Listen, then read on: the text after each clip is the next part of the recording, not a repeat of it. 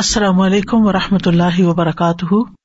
نحمد ونسلی علیہ رسول کریم بعد، فاعوذ باللہ من الشیطان الرجیم، بسم اللہ الرحمٰن الرحیم۔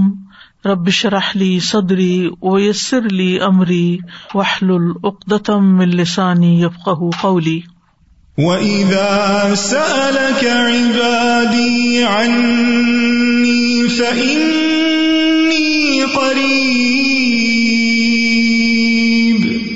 أُجِيبُ دَعْوَةَ الدَّاعِ إِذَا دَعَانِ. فَلْيَسْتَجِيبُوا لِي وَلْيُؤْمِنُوا بِي لَعَلَّهُمْ يَرْشُدُونَ. اور جب میرے بندے آپ سے میرے بارے میں سوال کریں تو کہہ دیجیے بے شک میں قریب ہوں۔ میں پکارنے والے کی پکار کا جواب دیتا ہوں۔ جب وہ مجھے پکارے تو ان کو چاہیے کہ یہ میرا حکم مانے اور مجھ پر ایمان رکھے تاکہ وہ ہدایت پائے۔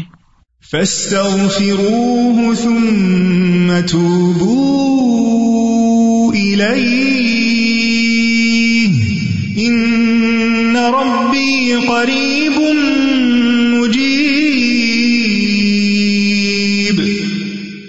سو اس سے بخش مانگو، پھر اس کی طرف پلٹ آؤ۔ یقیناً میرا رب قریب ہے، قبول کرنے والا ہے۔ الحمد للہ الحمد للہ تفرد عزن و مجدن و جلال و تقدس بہا ان و ثنا ان و جمال و توحد عظمتن و کبریا ان و کمال تبارک ربنا سبحان و تعالی۔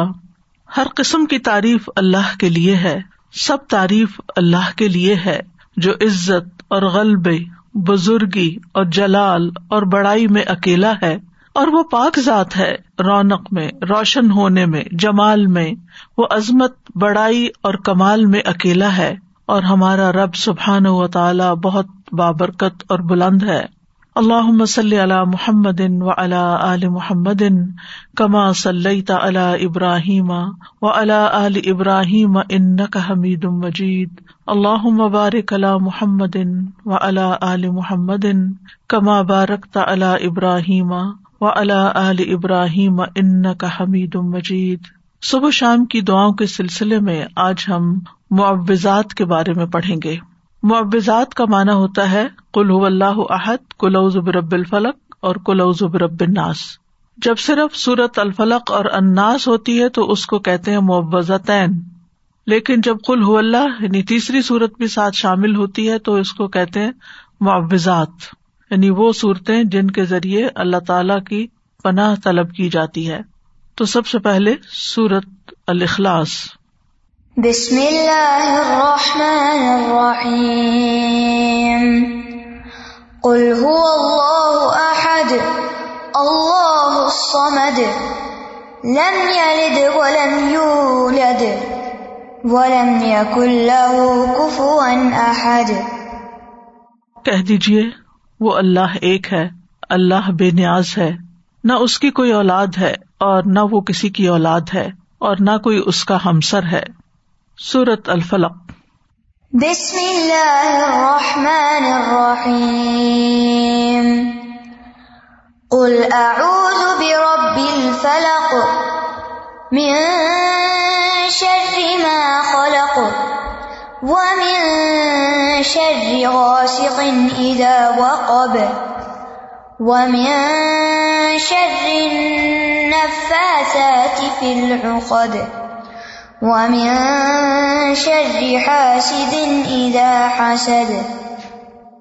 کہہ دیجیے میں صبح کے رب کی پناہ لیتا ہوں۔ اس چیز کے شر سے جو اس نے پیدا کی اور اندھیری رات کے شر سے جب وہ چھا جائے اور گروہ میں پھونکنے والیوں کے شر سے اور حسد کرنے والے کے شر سے جب وہ حسد کرے۔ سورت الناس۔ بسم اللہ الرحمن الرحیم۔ قل اعوذ برب الناس ملك الناس اله الناس من شر الوسواس الخناس الذي يوسوس في صدور الناس من الجنة والناس۔ کہہ دیجیے میں پناہ لیتا ہوں لوگوں کے رب کی، لوگوں کے بادشاہ کی، لوگوں کے معبود کی۔ وسوسا ڈالنے والے کے شر سے جو پلٹ پلٹ کر آنے والا ہے، جو لوگوں کے سینوں میں وسوسا ڈالتا ہے، جنوں اور انسانوں میں سے۔ معوضات کی اپنی ایک فضیلت ہے جو احادیث سے ہمیں پتہ چلتی ہے، خاص طور پر سورت الفلق اور اناس کی۔ رسول اللہ صلی اللہ علیہ وسلم نے فرمایا، کیا تم نہیں دیکھتے کہ آج کی رات ایسی آیات اتری ہیں کہ ان کی مثل کبھی دیکھی نہیں گئی؟ اور وہ کل اعوذ برب الفلق اور کل اعوذ برب الناس ہیں۔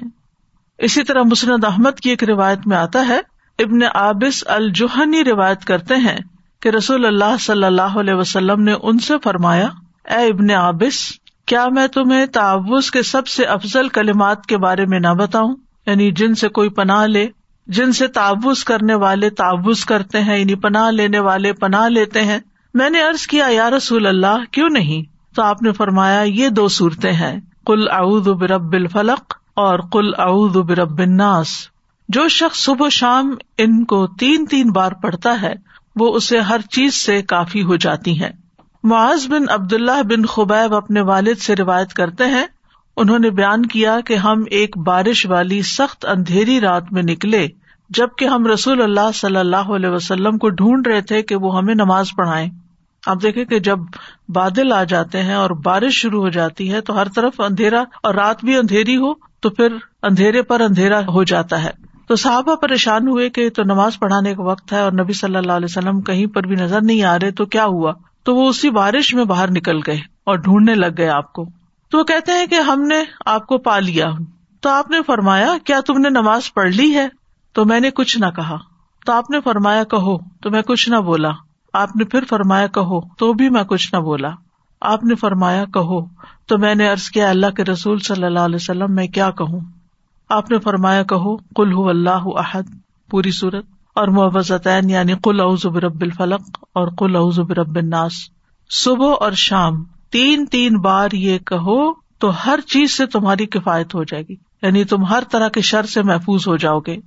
امام شوقانی کہتے ہیں کہ اس حدیث میں دلیل ہے کہ ان صورتوں کی صبح اور شام تلاوت کرنا ہر اس چیز سے کفایت کرتا ہے جس سے انسان ڈرتا ہے۔ جو بھی اس کے خوف اور وہم اور بس بسے اور اندیشے ہوتے ہیں، خواہ وہ کچھ بھی ہو، تو ان چیزوں سے اللہ تعالیٰ اس کو بچا لیتا ہے۔ جہاں تک سورت الخلاص کا تعلق ہے، تو یہ سورت خالص اللہ تعالی کی صفات اور پاکی بیان کرنے پر مشتمل ہے۔ یعنی جب انسان اس کو پڑھتا ہے، تو انسان اپنی توحید کو خالص کرتا ہے کہ میں رب تجھے اکیلا مانتا ہوں اور سب سے بڑا مانتا ہوں۔ کل اللہ عہد میں، آپ دیکھیے اللہ تعالیٰ اپنی ربوبیت میں، الوحیت میں، الہ ہونے میں، تمام اسماء و صفات میں اکیلا ہے، کسی صفت میں اس کا کوئی شریک نہیں۔ اللہ اسمت اسمت کے بارے میں تین اقوال ہیں۔ اسمت وہ سردار جس کی طرف لوگ کسد کر کے جائیں، جس سے بڑا کوئی سردار نہ ہو یعنی سب سے بڑا سردار۔ اسمت وہ جو نہ کھاتا ہو، نہ پیتا ہو۔ اسمت وہ جو بے نیاز ہو، کسی کا محتاج نہ ہو۔ تو ان معنی کی بنا پر یہ لفظ صرف اللہ تعالیٰ ہی کے لیے استعمال ہو سکتا ہے۔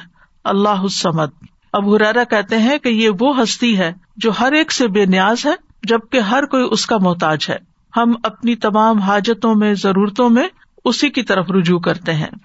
لم یلد و لم یولد۔ اس میں بھی اللہ تعالی کی کامل بے نیازی نظر آتی ہے کہ اس کو پیدا ہونے کے لیے کسی کی ضرورت نہیں تھی اور نہ ہی اسے کسی اولاد کی ضرورت ہے کہ جو اس کا سہارا بنے۔ تو اللہ سبحان تعالیٰ تو الاول والآخر ہیں، وہ کسی سے جنم نہیں لیا اور نہ ہی انہوں نے کسی کو جنم دیا سب اس کی مخلوق ہے۔ اس کے علاوہ جو کچھ بھی ہے، وہ سب مخلوق ہے اور وہی خالق ہے۔ ولم یا کلّہ کفو ان احد اور کوئی بھی اس کے برابر کا نہیں۔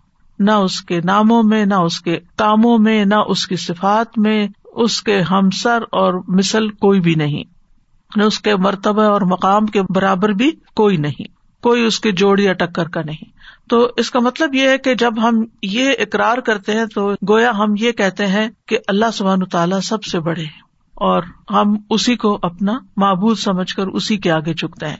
پھر قلع برب الفلق یہاں پر اعوذ کا لفظ جو ہے یہ آوازہ سے ہے۔ آوازہ کا مانا ہوتا ہے کسی چیز کے ساتھ اس کے پڑوس اور جوار میں لازم ہو جانا یعنی کسی کے ساتھ لگ جانا، کسی کا پڑوسی بن جانا۔ جیسے وہ گوشت جو ہڈیوں کے ساتھ چپک جاتا ہے، اس سے الگ ہی نہیں ہوتا، اس کو ارب لوگ آواز کہتے ہیں، کیونکہ اس نے ہڈی سے مضبوطی پکڑ لی اور اس کے ساتھ چمٹ گیا۔ تو استعزا کا مطلب ہوتا ہے پناہ طلب کرنا، اللہ تعالیٰ سے شر، تکلیف اور مصیبتوں سے تحفظ یا حفاظت مانگنا۔ اس کے ساتھ لگ جانا، اس کی طرف متوجہ ہو جانا۔ اور استعزا میں اللہ سبحان تعالیٰ کی تعظیم بجا لاتا ہے انسان۔ کیونکہ جو پناہ لیتا ہے، وہ دراصل خوف میں ہوتا ہے۔ یعنی جب ہم پناہ لیتے ہیں، تو ہمیں اندر ایک خوف ہوتا ہے کہ ہمیں کوئی بچا لے۔ تو جس سے وہ پناہ طلب کرتا ہے، لیتا ہے، وہ اس کا تحفظ کرتا ہے۔ یعنی جب ہم اللہ تعالیٰ کی پناہ لیتے ہیں تو پھر اللہ تعالیٰ ہمارا بچاؤ کرتے ہیں اور ہماری حفاظت کرتے ہیں اور اس کو دراصل تعظیم کہتے ہیں یعنی ہم اللہ کو اپنے سے بڑا مان کر اس کی طرف جاتے ہیں اور یہی تعظیم عبادت ہے۔ آپ دیکھیں کہ دنیا کی زندگی جو ہے وہ بہت سی آفات، تکلیفوں اور مصیبتوں سے بھری ہوئی ہے۔ انسان کے بہت سے دشمن ہیں، جن بھی، انسان بھی اور مخلوق میں سے اور چیزیں بھی اس کو نقصان دیتے ہیں، جیسے کیڑے مکوڑے، وحشی جانور، بے شمار چیزیں ہیں۔ تو انسان کو ان ساری چیزوں سے بچنے کے لیے، ان سارے دشمنوں سے حفاظت کے لیے کوئی ایسی ہستی چاہیے جو ان سب کو کنٹرول کر سکے۔ اور وہ صرف اور صرف اللہ کی ذات ہے۔ تو کل اعوذ برب الفلق۔ تو فلک کا مطلب ہے صبح۔ ٹھیک ہے؟ کیونکہ فلک صبح کا پھاڑنے والا ہے، الگ کرنے والا ہے۔ اور اسی طرح ہر چیز کو پیدا کرنے والا ہے۔ علماء کہتے ہیں کہ اس میں اس بات کی طرف اشارہ ہے کہ جو اندھیروں کو اجالے میں بدل دیتا ہے اور روشن کر دیتا ہے اور اندھیروں کو ختم کر دیتا ہے، تو وہ بیماری اور تکلیف کے اندھیروں کو بھی ختم کر سکتا ہے۔ یعنی جو ہستی، جو رب رات کو دن میں بدل دیتا ہے، وہ میرے دل کے غموں اور اندھیروں کو بھی دور کر کے اس کو روشن کر سکتا ہے۔ میرے دل کو بھی سکون عطا کر سکتا ہے۔ من شر ما خلق. ہر چیز کے شر سے جو اس نے پیدا کی. یعنی کسی بھی قسم کا شر، چاہے انسانی ہو یا حیوانی ہو یا جناتی ہو، یا پھر کوئی بجلی کا کڑکا ہو، یا کسی جانور سے متعلق ہو، یا آندھی ہو، طوفان یا پانی ہو، کچھ بھی ہو. دنیا اور آخرت دونوں میں ہر طرح کے شر سے بچانے والا صرف اور صرف اللہ ہی ہے. اب یہاں من شر ما خلق اور اس کا مطلب کیا ہے کہ ہر وہ چیز جو اللہ نے پیدا کی اس کا یہ مطلب نہیں کہ ہر چیز کے اندر شر ہے، بلکہ جن چیزوں کے اندر شر ہے، ان سے پناہ مانگے۔ جیسے اب فرشتے ہیں، تو ان میں تو کوئی شر نہیں۔ ٹھیک ہے نا؟ اسی طرح امبیا ہے ان میں بھی شر نہیں۔ جنت ہے، اس میں بھی شر نہیں۔ لیکن عام روز مرہ زندگی میں جو چیزیں ہمیں نظر آتی ہیں، بعض اوقات اچھی بھی نظر آتی ہیں، لیکن ان کے اندر بھی ہمارے لیے بعض اوقات تکلیفیں ہوتی ہیں۔ ومن شر غاسقن ازا وکب اور رات کی تاریخی یا اندھیرے کے شر سے جب وہ چھا جاتا ہے۔ کیونکہ اندھیرے میں کچھ نظر نہیں آتا۔ تو بہت سی تکلیف دینے والی چیزیں جو ہے وہ اس وقت ظاہر ہو جاتی ہیں۔ اور انسان کی طرف آتی ہے تو انسان ان سے بچ نہیں سکتا۔ شام کے وقت ہی جنات کا غلبہ بھی ہوتا ہے۔ چور، ڈاکو وغیرہ بھی اسی وقت ہم لاور ہوتے ہیں۔ امام ابن قیم کہتے ہیں کہ رات اندھیرے کا مقام ہے اور اس اندھیرے میں انسانوں اور جنات کے شاطین اتنا غلبہ پاتے ہیں جتنا وہ دن کو نہیں پا سکتے۔ کیونکہ دن نور ہے۔ اور شیتان کا زور اندھیروں میں ہے اور وہ اندھیرے والی جگہوں میں چلتا ہے اور ان لوگوں پر اس کا زور چلتا ہے جن کے دلوں میں اندھیرا ہے اور وہ تاریخی والے ہیں یعنی شیتان انہیں کو کنٹرول کر پاتا ہے۔ اسی وجہ سے رات کو جادو کا زیادہ غلبہ ہوتا ہے، رات کو اس کی تاثیر بڑھ جاتی ہے۔ تو لوگ جو جادو کرتے ہیں، وہ رات کے وقت قبرستان جا کے غلط کام کرتے ہیں اور مختلف طرح کی چیزیں دباتے ہیں وہاں۔ اب یہاں پر بات اندھیرے کی ہو رہی ہے۔ اور پناہ مانگی جا رہی ہے رب الفلق سے۔ تو مطلب یہ ہے کہ روشنی جب ہوگی اللہ کے کلام سے، تو پھر شر یا باطل کا جتنا بھی کلام ہے، اس کا جو اندھیرا اور شر ہے، وہ دور ہو جائے گا۔ اور ہر فسادی جو ہے، وہ چلا جائے گا۔ جیسے جو ہی صبح ہوتی ہے، تو جو بھی ایسی چیزیں ہوتی ہیں، وہ ساری کچھ سرنگوں میں گھس جاتی ہیں، کوئی پہاڑوں کی کھو میں گھس جاتی ہیں، کوئی کہیں اور غائب ہو جاتی ہیں یعنی انسانوں کے سامنے نہیں رہتی۔ کیڑے مکوڑے بھی اپنے بلوں میں چلے جاتے ہیں۔ شاطین جو راتوں کو پھیلتے ہیں وہ بھی کہیں سمٹ جاتے ہیں جا کے۔ تو یہاں پر اللہ تعالیٰ نے اپنے بندوں کو ایک طرح سے حکم دیا ہے کہ وہ نور کو طلب کرے تاکہ اندھیروں کا مقابلہ کر سکے اللہ تعالیٰ نے اپنی کتاب میں قرآن مجید کو بھی نور کہا ہے۔ اللہ ولی اللہ امن یخر جو من ظلماتی نور اللہ ایمان والوں کا دوست ہے، انہیں اندھیروں سے روشنی کی طرف نکال لے جاتا ہے۔ تو ایمان نور ہے، جبکہ کفر اور شرک اندھیرا ہے۔ پھر فرمایا، ومن شر نفاسات فی العقد اور جادوگر عورتوں کے شر سے جو اپنے جادو سے گروہ میں پھونک مار کے مدد لیتی ہیں۔ یعنی جادوگروں یا جادوگرنی دونوں کے لیے استعمال ہوتا ہے۔ نفاسات نفاسا کی جمع ہے جو مونس بھی ہو سکتی ہے اور مبالغ کسی کا بھی ہو سکتا ہے۔ بہت زیادہ پھونکے مارنے والے، جن کا کام ہی یہی ہے۔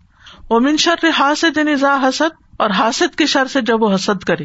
حاسد وہ ہوتا ہے جو دوسرے کی نعمت اور خوشحالی کو نہیں دیکھ سکتا اور اس کے ختم ہونے کی آرزو کرتا ہے۔ یعنی تمنا کرتا ہے کہ دوسرے سے نعمت ختم ہو جائے۔ اور ازا حسد کے ساتھ اسے کیوں مقید کیا گیا؟ کیونکہ بعض اوقات حاسد نے حسد دل میں چھپایا ہوا ہوتا ہے، ظاہر نہیں کرتا۔ اور ایسے میں دوسرے انسان کو کوئی تکلیف نہیں ہوتی۔ اگر کوئی شخص کسی سے حسد کرتا ہے، آپ سے کرتا ہے اور آپ کو پتا ہی نہیں ہے، تو پھر آپ کو تو کوئی تکلیف نہیں ہوگی، نہ دل میں ہوگی، نہ ویسے ہوگی۔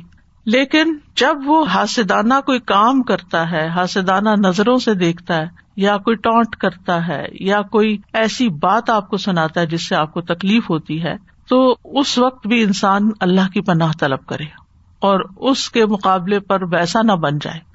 تو ان تمام قسم کے شر سے بچنے کے لیے ہمیں یہ سورت سکھائی گئی ہے۔ پھر سورت الناس ہے۔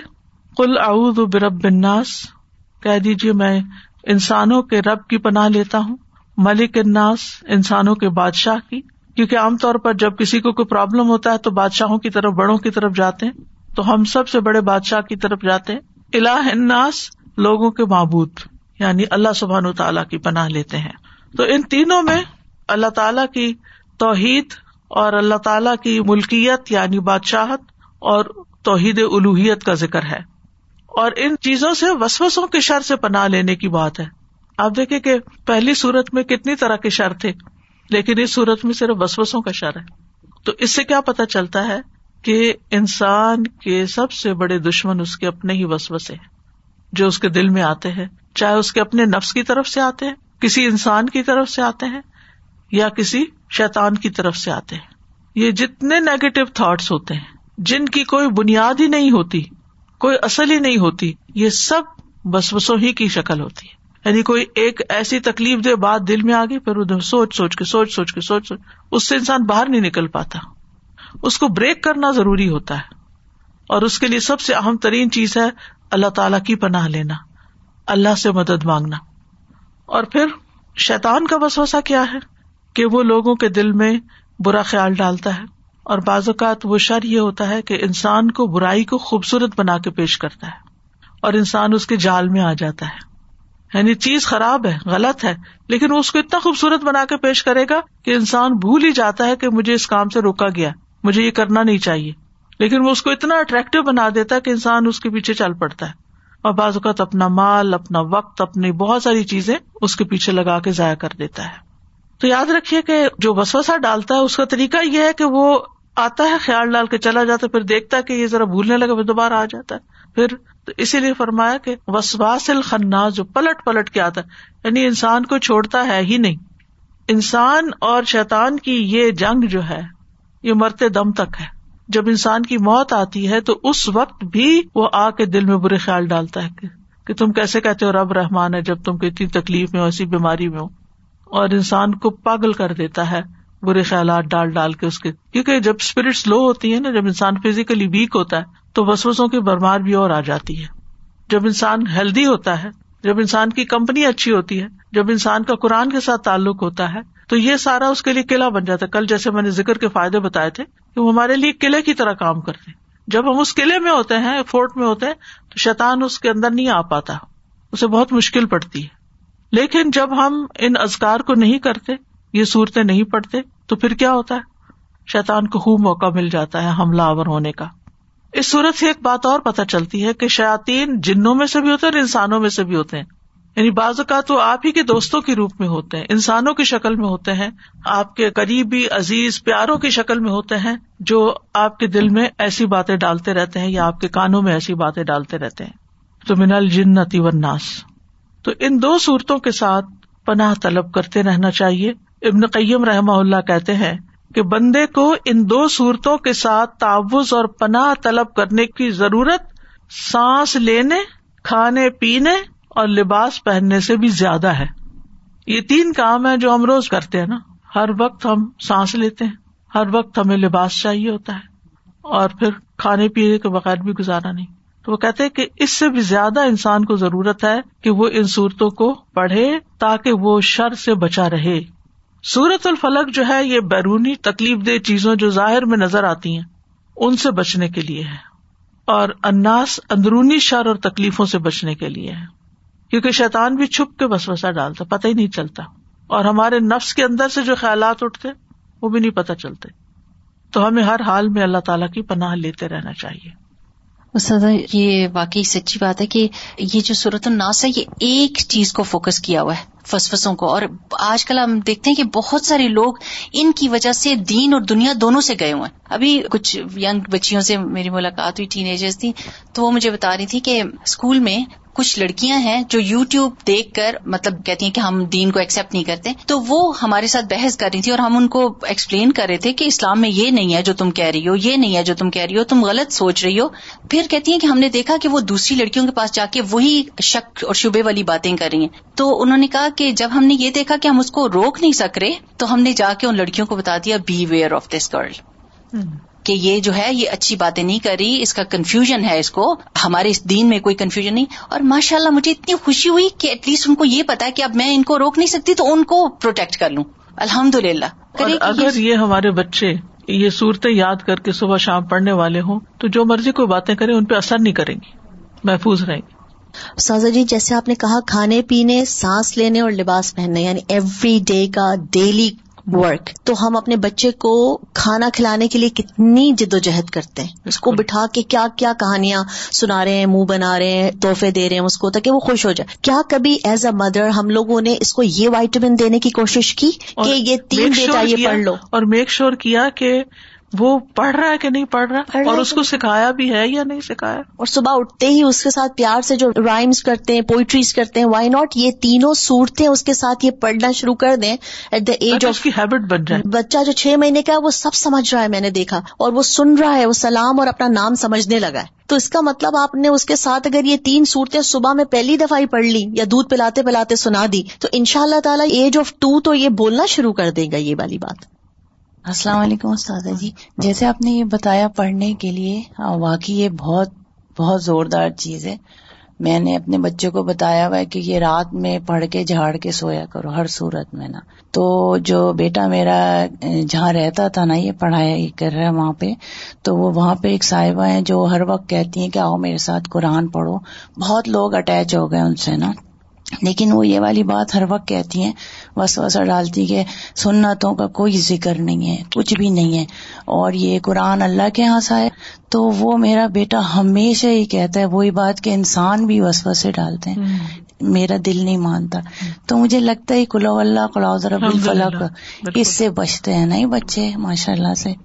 میرا سوال یہ تھا کہ جو اس میں ہے کہ ہم گروہ میں پھونک مارنے والیاں، اس کا مجھے ہمیشہ ہی کنفیوژن رہتا ہے کہ لائک پھونک مارنے والا، جیسے ہم بھی تو پڑھ کے اپنے اوپر پھونکتے ہیں، تو مجھے تھوڑی سی جی ہم اللہ کا کلام پڑھ کے اپنے ہاتھوں پہ پھونک کے پھر ان ہاتھوں کو اپنے سارے جسم پر پھیر کے جھاڑ دیتے ہیں۔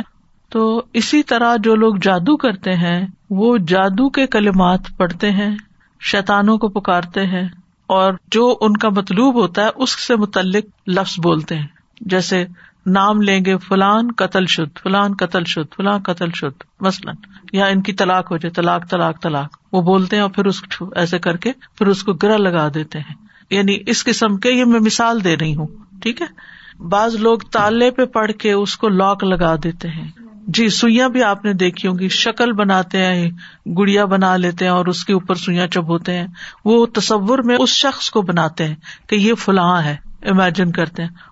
سادہ جی یہ شر اتنا بڑھ گیا ہے کہ کل میری بہن نے مجھے نا ایک ٹی وی کی پکچر پاکستان سے بھیجی۔ تو میں نے کہا مجھے تو نہیں سمجھ آ رہی۔ What are you trying to tell me کہتی ہے اس میں لکھا ہوا ہے کہ جس کسی نے کوئی جادو کروانا ہے وہ فلانے فلانے نمبر پہ کانٹیکٹ کرے۔ یہ آپ ٹی وی پہ اشتہار آ رہے ہیں۔ سو اور ٹی وی والے بھی پیسے لینے کی یہی کہتی میں کہا مجھے تو سمجھ ہی نہیں آ رہی کہ یہ کیا کیا رہے پھر مجھے سمجھایا۔ جادو اس سے ٹوٹ جاتا ہے سورہ ناز سے؟ جی الفلق اور ناز سے ٹوٹ جاتا ہے۔ الحمد للہ السلام علیکم ورحمۃ اللہ وعلیکم وبرکاتہ۔ استاذہ جیسے کبھی کوئی بولتا ہے نا کہ آپ ہے نا دم کروائیں۔ کسی سے اور پھر آپ کے ہے نا ہسبینڈ اگینسٹ ہوتے ہیں اس کے، تو پھر اس اس میں ہمیں کیا کرنا ہے؟ آپ کو لگتا ہے واقعی آپ کی صحت، طبیعت بہت خراب ہو رہی ہے، گر رہی ہے، آپ کے اوپر اثرات ہیں یا جادو کسی نے کیا ہے، کوئی میڈیسن آپ کو سوٹ نہیں ہو رہی، تو پھر اس اس میں کیا کرنا ہے؟ علاج کروانا انسان کا بنیادی حق ہے۔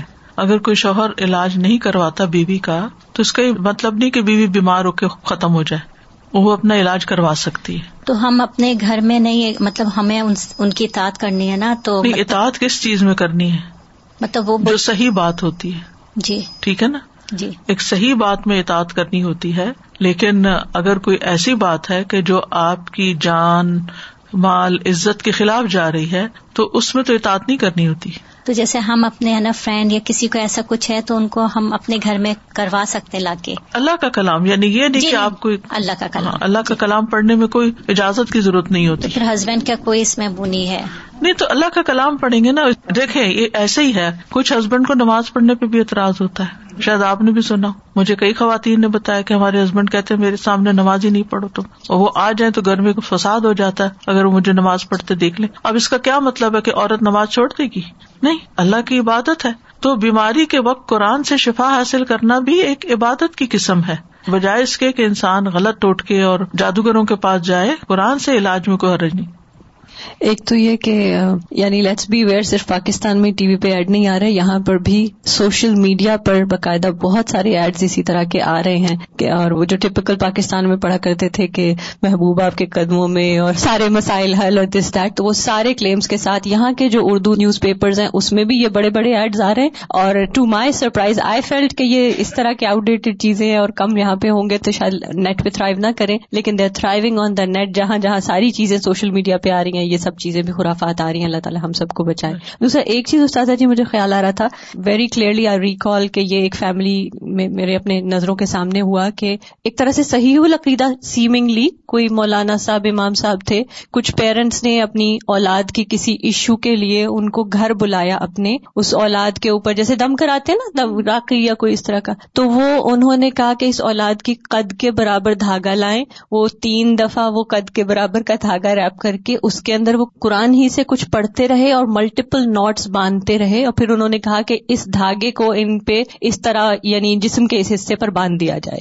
بالکل کلیئرلی بات تھی نا کیونکہ فوراً اس وقت یہ سورہ فلق کی ذہن میں آئی کہ یہ کیوں گرے باندھ رہے ہیں۔ یہ جادو ہی کی قسم ہے۔ ناٹ لگا کے پڑھنا چاہے آپ سورت ہی پڑھ رہے ہوں رہیں ایگزیکٹلی کیونکہ کہنے کو کوئی نہیں کہے گا کہ یہ جادو ہے وہ تو کہیں گے نہیں نہیں یہ تو امام صاحب فلاں مسجد سے ہم لائے ہیں دس دیٹ لیکن we have to be very careful کہ یہ اس طرح کے حضرات بھی کر رہے ہیں۔ بالکل۔ پھونک مارنا درست ہے، ناٹ لگانا درست نہیں ہے۔ پانی پہ بھی دم کر سکتے ہیں۔ لیکن پانی دم کرتے ہوئے یوں گلاس کے بیچ میں پھونک نہیں مارتے۔ اس سے منع کیا گیا۔ نبی صلی اللہ علیہ وسلم نے غذا کے اندر پھونک مارنے سے منع کیا ہے۔ یعنی کہ سامنے سے ایسے بس۔ یا پھر یہ کہ جو متاثرہ حصہ ہے، مثلا وسوسے آتے ہیں تو نماز میں بھی آپ اعوذ باللہ السمیع العلیم من الشیطان الرجیم من حمزه و نفخه و نفخه پڑھ کر تو اپنے دل کی طرف تھتکارے نماز میں بھی آپ پھونک مار سکتے ہیں اپنے اوپر۔